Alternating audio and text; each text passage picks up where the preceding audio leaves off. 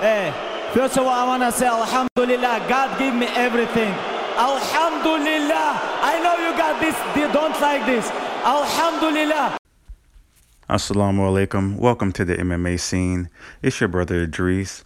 Sadiq the nice, Crawley coming with the show to get you thinking right. A blind man with opinions but not lacking sight. I cover your favorite promotion, get you ready for fight night. With breaking news, interviews, and recaps, analysis, rankings, and more is on tap. Don't fight open handed, you ain't getting slapped. But I do hold submissions till I feel the tap the host of the MMA scene, covering both the amateur and professional scenes. I'm not limited to the UFC or mainstream, but moving up the industry internationally. And more around it than Zabit Magomedsharipov. I dominate the game like Habib Nurmagomedov. You better listen up, because for years I've been telling y'all my content's top notch. I'm submitting like Askarov. On Cage Press, I got my whole team with me, posting MMA articles up on the site weekly at Idrees Crawley on Twitter if you want to debate with me, or that feedback button if you want to talk to me. Jumping up here on your Friday, August 13th. It's your boy Idrees Crawley, writer for CageSidePress.com, MMA Scene blog, and obviously host of the MMA Scene podcast. We're about just about a week up removed from UFC 242, where Habib Nurmagomedov defended his lightweight title successfully against interim lightweight champion Dustin Poirier. I'm going to talk a little bit about that and um, touch on a few other things as well. You know, it's interesting when we head into every Habib fight now, we hear a lot about, oh, this guy is the guy to beat Habib. Um, for some reason, everyone was saying it about Dustin, not realizing that he wasn't really the best matchup for Habib if you look at his history in the UFC. Um, but his striking was, you know, he has high level striking. He's he's a tough guy and has been on a win streak as of late. But Habib did everything to him he wanted to do, basically. And you know, there was actually a debate uh, about which performance was better against Khabib? Which it was it the um, Conor McGregor performance or was it the Dustin Poirier performance? It depends on really how you judge it because you know some people scored round three for Conor McGregor against Khabib, but really, it, you know, it really did seem like Khabib took the round off like he took off rounds. Um, I believe it was three and four against Al Iaquinta. And you know, in this fight with Dustin Poirier, he was dominant in the majority of the fight, but Dustin hurt him on the feet in round two, I think it was, and then in round three had him in a, in a, a pretty good, pretty tight guillotine. So much so that um, Habib had to drop to a hip a few times, and and he he was in it for a decent amount of time, but that, that guillotine was, was deep. And I think when you judge a performance against Habib, it's not enough to be like, okay, this guy took this round from him. It's like who, you know, had the best chance of putting Habib in danger. And every fight that you look at, whether it be the Al Iaquinta and Michael Johnson, you know, debatable whether or not he, he hurt Habib. I, I think he tagged him. Um, I think Dustin has put Habib in the most trouble thus far. but um, it was a good performance for Habib, and you know now the discussion again. He got another 10-8 round. He gets a minimum one every time he fights. Now it seems he probably holds the record for the most 10-8 rounds in the UFC since judges started to actually give them out and um, the debate now is is whether or not Habib is the greatest of all time. And um, I know Luke Thomas put on put up a video on YouTube a few days ago saying that he leans towards Khabib um, in the fight. Um, first of all, you know, and I have to break myself out of this habit as well. But we, we need to get the pronunciation of his name right. It's not Habib, it's not Khabib. Like I just said, it's Habib. And it's not Nurmagomedov, it's Nurmagomedov. Okay, so, you know, it's like Muhammad, Nurmagomedov.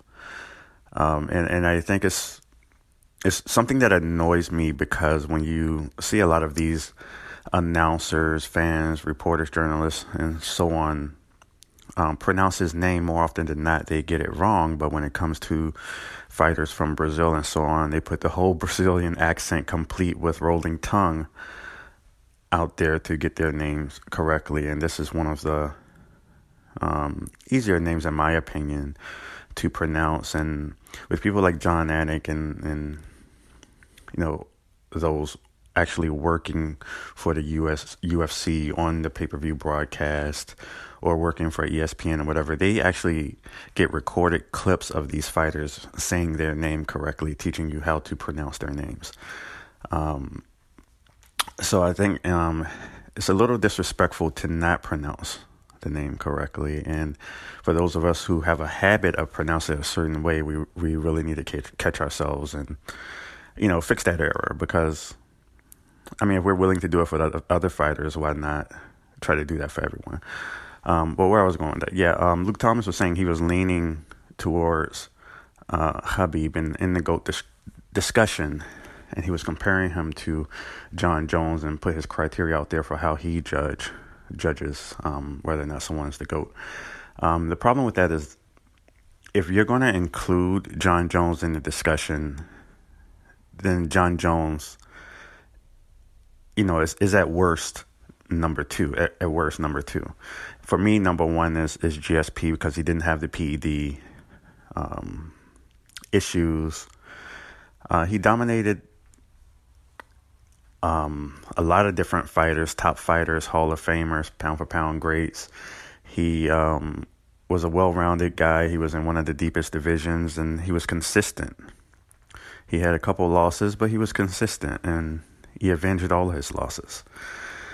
Um, Jon Jones, again, if he's in the discussion and not disqualified for popping, then I think he his longevity, the amount of time he spent in the UFC, um, kind of puts him over Habib. And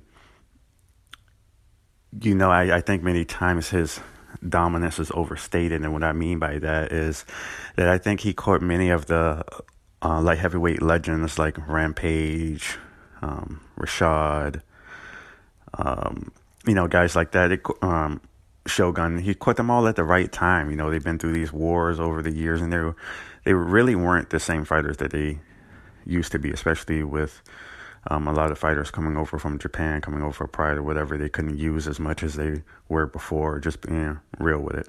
Um, but he came in at the right time. But he's dominated for years, and you know now he's fighting blown up middleweights because he's like cleared out the division, um, basically. Um, Habib, much respect to him. You know, I'm one of the biggest fans you'll find. Uh, I'm one of the biggest fans of his you'll find. But he has only recently, in the last five or so fights, been consistently um, competing against top level competition. I mean, there's the RDA fight seven or so years ago. I don't know how long ago that was.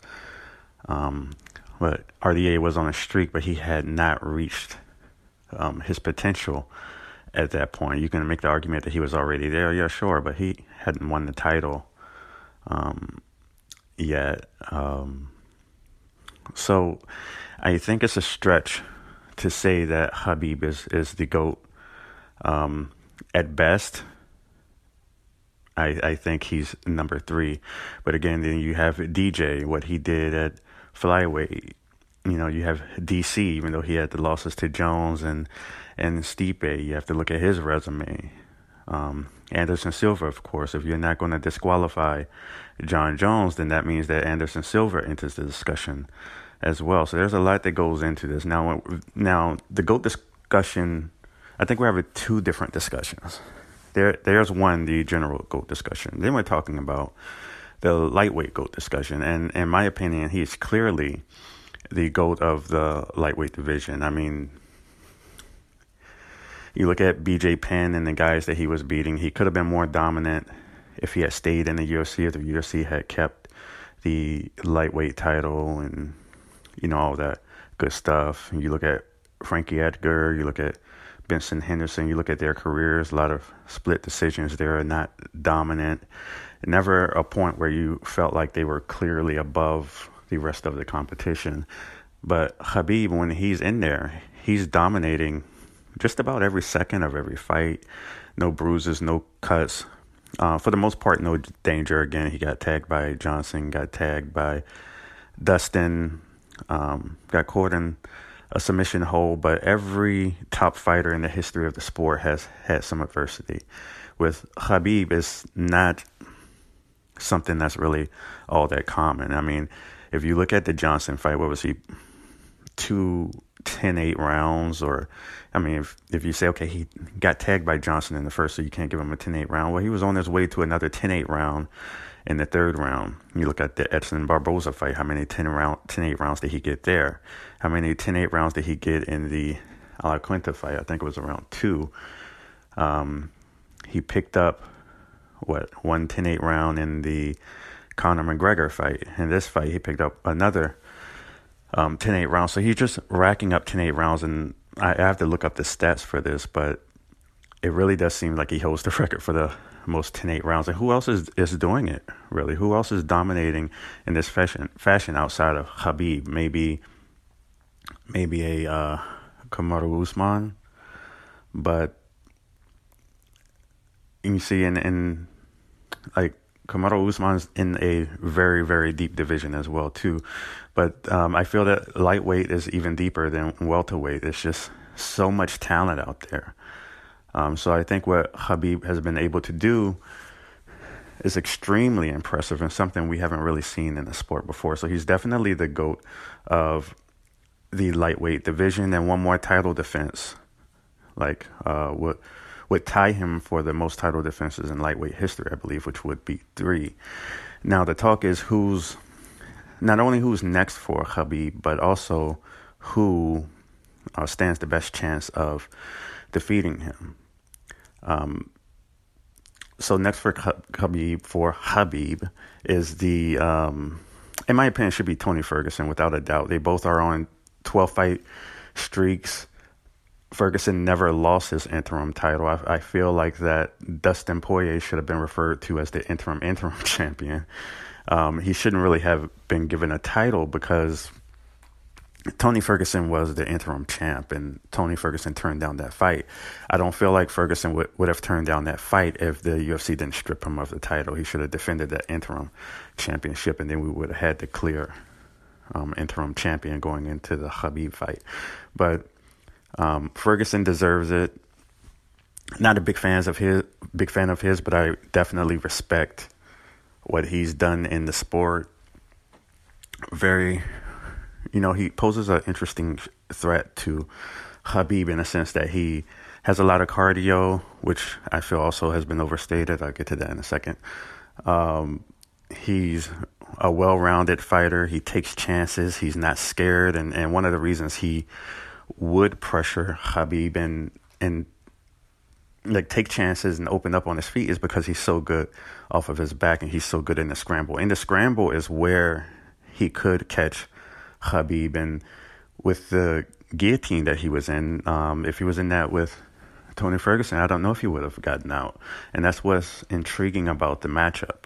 Now, if he gets, if Khabib gets him down, Tony Ferguson is good off his back. He's good in the scramble. He's aggressive. But we saw what Kevin Lee did to him when he got him to the ground. And Kevin Lee's not even remotely the same caliber of wrestler as Habib Nurmagomedov. Nurmagomedov, I should say.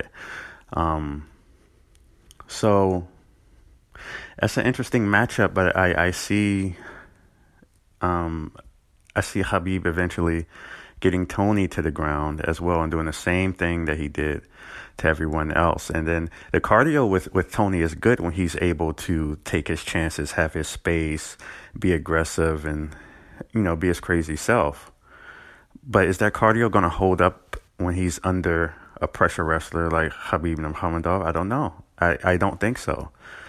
Um, when people say cardio, what are they really referring to? They're not giving you any specifics. A striker can have good cardio as long as they're on their feet. You take them to the ground, you ride them for a couple rounds, even a few minutes, and, and that cardio um, begins to fall off. Now, we haven't seen Tony face a guy like Khabib with his uh, grappling style, his pressure, his aggression, and, and so on. So I'm not going to say his cardio is going to hold up. Um, but he definitely has a chance. He's a very good matchup for, um, Khabib. But I think the nightmare, nightmare matchup for Habib is the GSP uh, fight. GSP has the style to defeat Habib and make it a, a really long night for him. And what I mean by that is GSP is a well rounded striker, a high level grappler overall, um, very good offensive, defensive wrestling, top bottom uh, Brazilian Jiu Jitsu. And um, his transitions between his striking and grappling is just unmatched in the sport of mixed martial arts, even at his, um, like, so late into his career. You're not going to find people who, who matches his transitions and things like that. Um, so I, I don't know if Khabib will be able to take him down. Um, it'll be an interesting matchup. Uh, but yeah, man, if he if he fights GSP, that's the one fight where I think I, I might pick against Khabib. Um, but this Justin Gaethje situation, everybody's saying Justin Gaethje is the is the man to beat him. But I don't think people. I think they're just repeating what they hear from other um, experts. And what I mean by that is when you just say something like that, you you have to put it out there. Why is he the great? Great matchup. Is it because of his wrestling credentials? That's all they cite is his wrestling credentials. Okay, but how has he used that wrestling in MMA? We've seen him get taken down by lesser wrestlers than Khabib, like um, Michael Johnson, Eddie Alvarez. You know, so is his wrestling good enough to stop Khabib's takedowns? I don't think so. We haven't seen that. Now, the, the, another other, another point they make is his aggression and power yeah, he has power, but Conor McGregor had power. He has aggression, but that's going to play right into um, Khabib's game. So I don't think that's a benefit in this fight. I don't think this is something we can say, oh, this is something we can point to. This is why we think he's going to um, defeat Habib. Now, and then they talk about also his his leg kicks. Well, if you look at the Eddie Alvarez fight, fight, how many times did Eddie catches kick and trip him to the ground. I think it was like three, four times. What do you think Khabib's going to do? He's going to catch his kicks eventually and, and start taking them down and dominate him once he gets there. Because we know that wrestlers, traditional, I mean, you know, historically, they don't do well off of their back unless you're GSP with the Brazilian Jiu Jitsu black belt or, you know, somebody like that. And then there's cardio. Well, he was spent in the Eddie Alvarez fight. Now, Eddie Alvarez is not going to put the same amount of pressure on you that Khabib Nurmagomedov is going to. You know, so I think when you think about his kicks getting caught, you think about his aggression playing into the hands of Khabib, and you think about, you know, him potentially having to fight off of his back, and then you think about his cardio issues that he's had in the past. I don't see anything he he's going to really bring to the table outside of a puncher's chance, like they always say, to catch Khabib.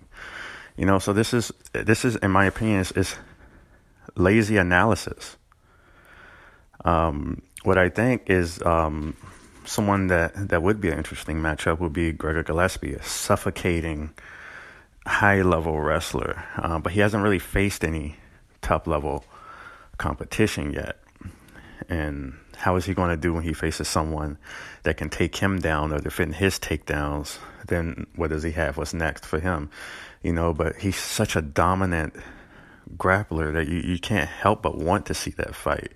Now, that's something for Gillespie that may be three fights away at this point, but if he keeps dominating in the way that he has, then we could um, potentially see him challenge Khabib um, sometime in the future.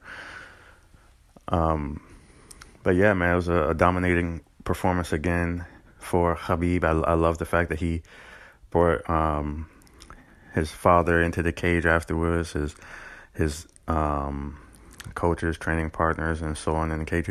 And you know, Khabib gets a lot of hate for being Muslim, you know, because a lot of people don't agree with his values. They have a problem with him meeting with people like Putin and and Ramzan Kadyrov and you know th- those kind of things. And who else has m- met with Putin? You, you guys still love Fedor, don't you?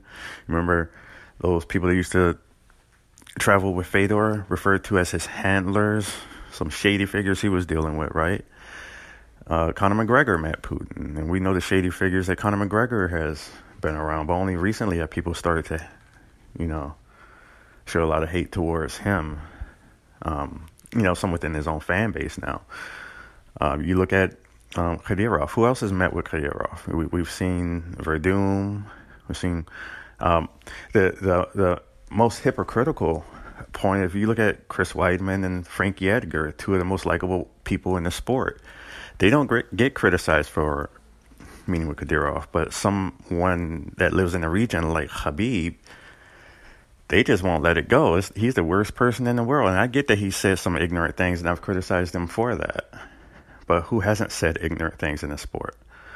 Um, and it's not always directed at their opponent or the fighter. Many times it is directed at people's family and, um, you know, things like that. So I think it's a little hypocritical. I think what it really comes down to is like Jack Slack said on Twitter just the other day that I want the person that defeats Khabib or Habib to come out as gay afterwards. Why would he say something like that?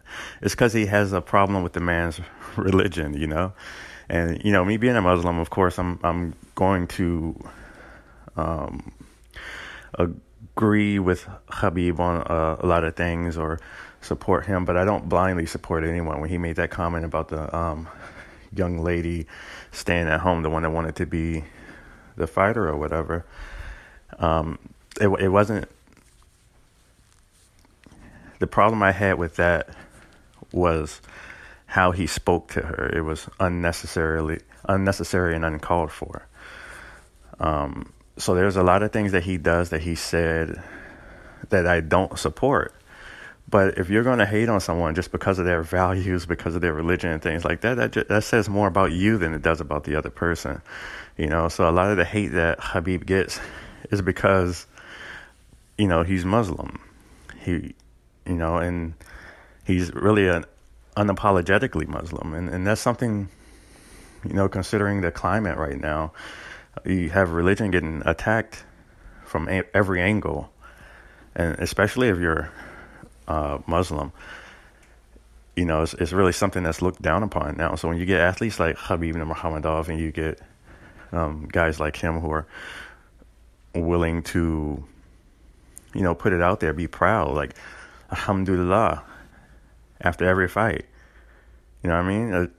It's something to really admire. So, but if you're a journalist and you're an expert and you're hating on a professional athlete because of their religious beliefs, their values, or you're picking against them because you don't want them to win. This, is that really analysis? Is that really an expert opinion, or is it something that you're holding in your heart? that you just don't want to see the person win, and it blinds you to the reality of things, the, the actual matchups that could happen, the actual result, the potential results, and, and things like that. So, if you want to hate on the man because of his religion, then again, that says a lot about you. Um, but he's one of the most dominant, if not the most dominant fighter that we've seen in the sport and I'm interested to see, you know, what the future holds for him. I don't see him sticking around for much longer. I think if he gets the, if he gets past Tony, and he gets that GSP fight after Tony, I think we've seen the last of Khabib. So, but again, I'm a big fan of his, and um, let's just try to like pronounce his name correctly. It's Khabib Nurmagomedov. Are you looking for a good fight? Check out the Fight pay per view schedule. Watch on the biggest screen in the house. What's the fight tonight? MMA, boxing, pro wrestling, live on pay per view. Just tap play and pick a screen to watch on. Playback shifts instantly to the screen of your choice. No hardware, no hassle. Download the Fight app and start watching today. Now, a few other things before I get out of here. The UFC recently announced that they would be creating a BMF championship belt for the winner of the Nate Diaz Jorge Masvidal fight in uh, MSG on November the 2nd at UFC 244.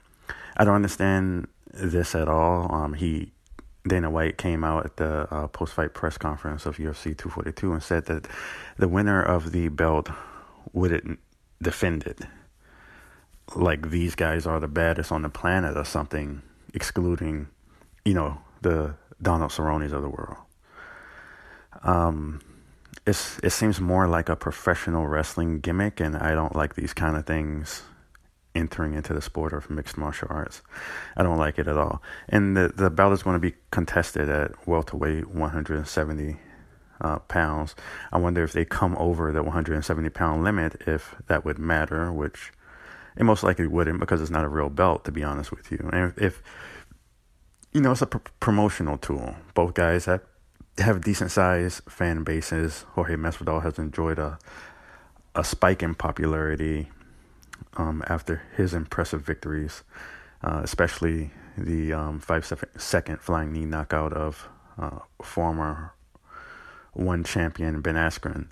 Um, and you know the Diaz brothers have always had a, a, pretty good fan base, and it took Nate a little while to catch on, but Nick has already always had one.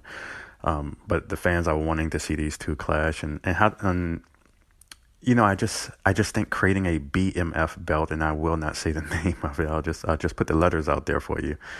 Um, why not just schedule a fight at 165 pounds, make them drop five more pounds, and if you want to give them a belt, then give them the 165 pound belt. Use them to create the division. Use them to launch the super lightweight division in the UFC because you already have fighters that can, can compete at the weight. Kevin Lee just announced because of his struggles at welterweight, he's dropping back down to lightweight. But I would love to see Kevin Lee at 165. I would love to see RDA at 165. In fact, Khabib Nurmagomedov could face GSP at 165. The winner could claim to be the greatest of all time, with Khabib potentially capturing two belts at the same time, similar to Conor McGregor, Amanda Nunes, Daniel Cormier, and the Henry Cejudos of the world. Or GSP could become the first fighter to capture three belts in three different weight classes you know, so there's a lot that you could do with that division. I don't know why they don't um, do that. Someone suggested to me on Twitter the other day that they can, you know, make it for a make a 163 pound division, kind of place that right in between the two uh, weight classes. But I, I, think the UFC should do something similar to what Brave Combat Federation, the Bahrain-based mixed martial arts organization, um, did recently, which was um, when um, the Jordanian Lion Al Selawe uh, was holding the welterweight title, they decided to open the super lightweight 165 pound division um, and bump um, sorry for the beeping in the background. There's a car in the parking lot. um, but they bumped Jarrah Al Selawe up to super welterweight. So they, they changed the division from 170 to 175 pounds. So they could put 10 pounds in between of that and the super lightweight division. Um, so, you know, and they created a champion down there at super lightweight as well. Um, I'm trying to think of who for for the title. It was it was Mounir Lazzez, who's um, one of the top fighters coming out of uh, Team Nogueira, uh, Dubai. Um, I forget. But um, the UFC should do something like that. And it would make a lot of sense instead of creating these promotional belts to where it's never going to be defended. It's not a real belt, it's a gimmick. And it just doesn't look good for the sport of mixed martial arts. And something that would have never been done under the Fertittas if they were still at the uh, head of the organization. Um, how did the fight come about? It came about because the UFC was trying to book a welterweight title fight between champion Kamaru Usman and um, now stripped former interim welterweight champion Colby Covington, um, but they couldn't come to terms with Covington. Um, Usman didn't want to fight with Masvidal, so they, you know, according to Ariel Helwani of ESPN, they threatened to strip Usman if he didn't defend the title, and eventually uh, went away from Usman and started exploring a Jorge Masvidal versus Leon Edwards vacant welterweight title fight. Um, but that didn't go very far, and they eventually landed on the Nate Diaz Jorge Masvidal fight because they felt it was, you know, they can make more money off of that fight. They could promote it a lot easier. They have bigger fan bases. Uh, Leon Edwards is not getting any love, and I'm I'm one who you know everyone's a Jorge Masvidal fan. I'm not a Jorge Masvidal fan, and the reason for that is because, you know, he attacked Leon Edwards backstage after the fight. It was an assault, is what it was. And then he can't even be man enough to give the man um, a fight with him after he attacked him. And and that's not you know, that's not right to me. Everyone's talking about how he's this gangster, he's this you know, big, strong, masculine man and whatever, and he attacks someone instead of um, you know, going one on one with them in a, in a sanctioned bout. So that's something that I, I just can't let go. And I think that, you know, Leon Edwards needs his respect. So they need to put respect on his name, as, as Khabib said at the post fight press conference. But, you know, the fight's made. It's, it's a pretty decent fight going into it. Everyone's excited about everything, everybody's hyped about it. I'm not as hyped as, as a lot of people in the industry are, but I think it's going to be a good fight at UFC 244 um, on November 2nd at Madison Square Garden. Now, I, I, I just want to say I told y'all. and the reason I say this is because um, China's Weili Zhang became the first Chinese champion in the UFC history when she knocked out um, Brazil's Jessica Andrade. And I think it was like 42 seconds in China. I didn't expect it to be that quick. Um, but I did expect her to be champion. If you've been following my work for a while, you know I've been talking about Weili Zhang way before most people were. It's been about two and a half, three years now um, since I actually began ranking her in my top 30 um, rankings. And actually, when she was debuting in the UFC, I had her ranked at number 11 um, but there was a lot of movement in the rankings, people winning, losing, whatever. So she didn't quite crack that top 10. And then she finally cracked it. And after her win over Tecia Torres, I had her at number six, right behind Michelle Waterson. And then some more movement happened in the division. And by the time the fight came around, like she was number eight. And there was a lot of criticism of the UFC for giving her a title shot.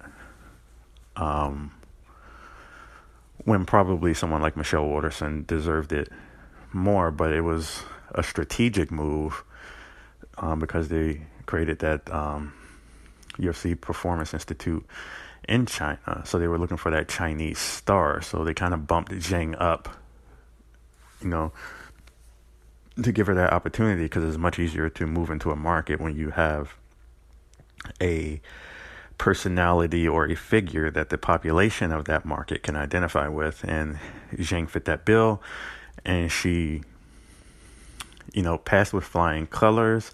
She's now 20 and 1. Um, I heard that, that the fight that she lost, which was her first professional fight, actually wasn't a professional contest against Ming Bo. Um, it was an amateur contest, so I think they're trying to get rid of that one loss on her record to be even more marketable. A, a 20 and 1 as opposed to a 20 and 0 uh, star at 20 and 0 is going to be much more appealing to the eye. Um, so she's on a 20 fight win streak, what, 17 finishes, something like that off the top of my head. I don't know, but she's equally dangerous on the feet and on the ground. On the feet, I've always um, said when I started talking to her, her knees and elbows are, uh, you know, women in the strawweight and either the flyweight division. She's competed up at flyweight before. She was a two division Kunlun champ, um, champ champ in China.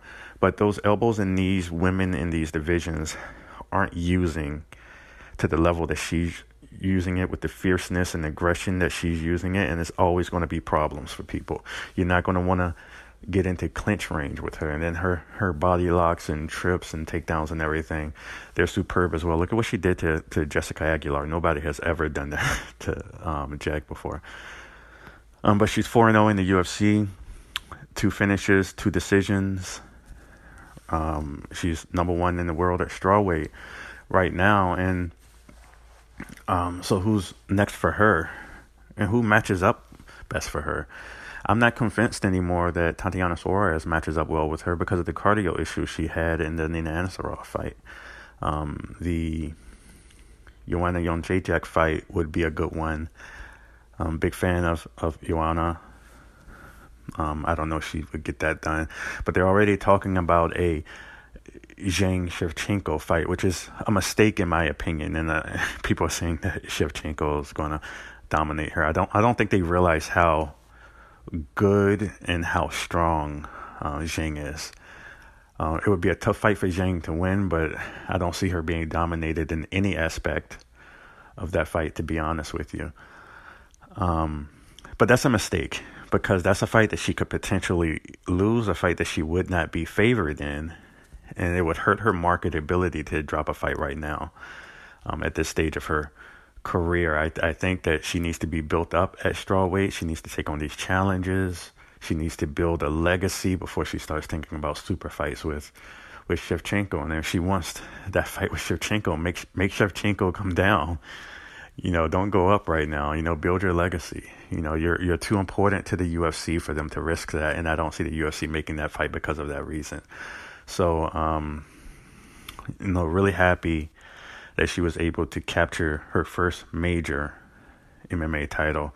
And look at um, Heqin Lin over in one. She's doing some things too. She's positioning positioning herself to get a shot at the title as well. Another Chinese fighter. And speaking of Chinese fight, fighters, Jinong Zhang, you know, she's trying to become the um, first um, double champion in the women's division over in one when she takes on Angela Lee. So, um, yeah, a lot of WMMA things going on right now. And um, also on that same UFC 242 card, they had Joanne Calderwood taking on Andrea Lee. And not a big fan of Andrea Lee. Huge fan of Joanne Calderwood. Been following her career ever since her professional debut. But Joanne didn't win that fight. Okay, the, the judges got it wrong, and it was some questionable judging on that card as well. Um, Andrea Lee won that fight, and, and she should have been given that win. Joanne thinks that she did enough to leapfrog Katlyn Chookagian, who, you know, that that doesn't make sense, and she's not going to leapfrog Chookagian if she beats Maia. and if she doesn't beat Maia, then Maia's going to be ahead of her too. So I think she's trying too hard to get a title shot and not focusing on the challenges ahead of her. You know, she's she needs at least one more fight before they start considering her for a championship contest. And you know, it's good for her. She needs to continue to build more and more confidence, build on the performance. Um, I wasn't very impressed with her performance in that fight, but she she has to do better if she wants to be able to compete because it's going to be an embarrassing loss against Shevchenko if she doesn't fix a few things. Um, and then on this BJ Penn thing, man, last thing for the day's show. You know, I used to be a huge BJ Penn fan. When I first started watching the sport around, was it 2000, 2001, um, the, the two fighters that, that I enjoyed the most that pulled me into the sport of mixed martial arts were BJ Penn and Carlos Newton. And to see the fall that BJ Penn has been on as of late, is is really disappointing. And what disappointed me the most was the reports of like domestic violence and his treatment towards women and everything. And the UFC didn't, you know, address this publicly. I don't know what they did privately, but they didn't address it publicly. To my knowledge, a lot of these journalists and experts didn't address it really, or they may made one comment and then went about their their day. But what they did address was him getting into bar fights and losing fights on the street and stuff. That's what everyone's all of a sudden outraged about. Not his treatment of women, mind you, but him getting into bar fights and losing against like drunks on the street and stuff. And it's it's really disappointing to to see, you know, highly respected people in the industry take this approach. Like in my opinion, you should have the strongest reaction to his mistreatment of women.